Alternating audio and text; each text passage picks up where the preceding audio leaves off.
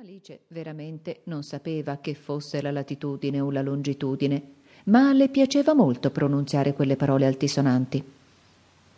Passò qualche minuto e poi ricominciò. Forse attraverso la terra. E se dovessi uscire fra quelli che camminano a capo in giù, credo che si chiamino gli antitodi. Fu lieta che in quel momento non la sentisse nessuno, perché quella parola non le suonava bene. Domanderei subito come si chiama il loro paese.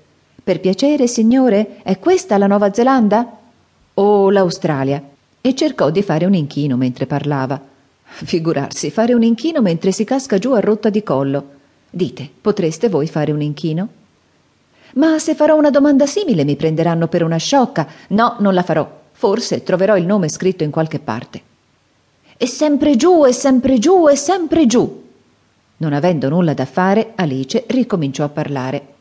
Stanotte Dina mi cercherà. Dina era la gatta. Spero che penseranno a darle il latte quando sarà l'ora del tè. Cara la mia Dina, vorrei che tu fossi qui con me. In aria non vi son topi, ma ti potresti beccare un pipistrello. I pipistrelli somigliano ai topi. Ma i gatti poi mangiano i pipistrelli? E Alice cominciò a sonnecchiare e fra sonno e veglia continuò a dire fra i denti i gatti poi mangiano i pipistrelli? I gatti poi mangiano i pipistrelli? E a volte i pipistrelli mangiano i gatti? Perché, non potendo rispondere né all'una né all'altra domanda, non le importava di dirla in un modo o nell'altro. Sonnecchiava di già e sognava di andare a braccetto con Dina, dicendole con faccia grave Dina, dimmi la verità, hai mangiato mai un pipistrello? Quando Pataponfete! Si trovò a un tratto su un mucchio di frasche e la caduta cessò. Non si era fatta male e saltò in piedi, svelta. Guardò in alto. Era buio, ma davanti vide un lungo corridoio nel quale camminava il coniglio bianco frettolosamente. Non c'era tempo da perdere.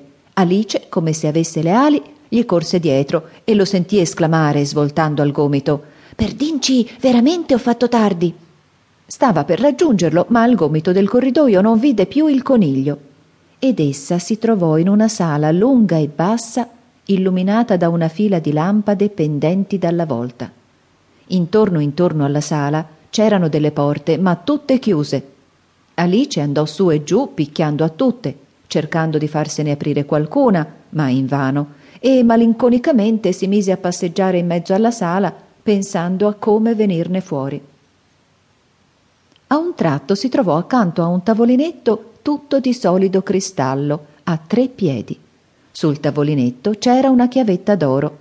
Subito Alice pensò che la chiavetta appartenesse a una di quelle porte, ma oimè, o le toppe erano troppo grandi o la chiavetta era troppo piccola. Il fatto sta che non poté aprirne alcuna. Fatto un secondo giro nella sala, capitò innanzi a una cortina bassa non ancora osservata, e dietro v'era un usciolo alto una trentina di centimetri. Provò nella toppa la chiavettina d'oro e con molta gioia vide che entrava a puntino. Aprì l'uscio e guardò in un piccolo corridoio largo quanto una tana da topi. Si inginocchiò e scorse di là dal corridoio il più bel giardino del mondo. Oh, quanto desiderò di uscire da quella sala buia per correre su quei prati di fulgidi fiori e lungo le fresche acque delle fontane ma non c'era modo di cacciare neppure il capo nella buca. Se almeno potessi cacciarvi la testa, pensava la povera Alice. Ma che servirebbe poi se non posso farci passare le spalle? Oh, se potessi chiudermi come un telescopio, come mi piacerebbe. Ma come si fa? E quasi andava cercando il modo. Le erano accadute tante cose straordinarie che Alice aveva cominciato a credere che poche fossero le cose impossibili. Ma che serviva star lì piantata innanzi all'uscio? Alice tornò verso il tavolinetto, quasi con la speranza di poter trovare un'altra chiave, o almeno un libro che indicasse la maniera di contrarsi come fa un cannocchiale. Vi trovò invece un'ampolla.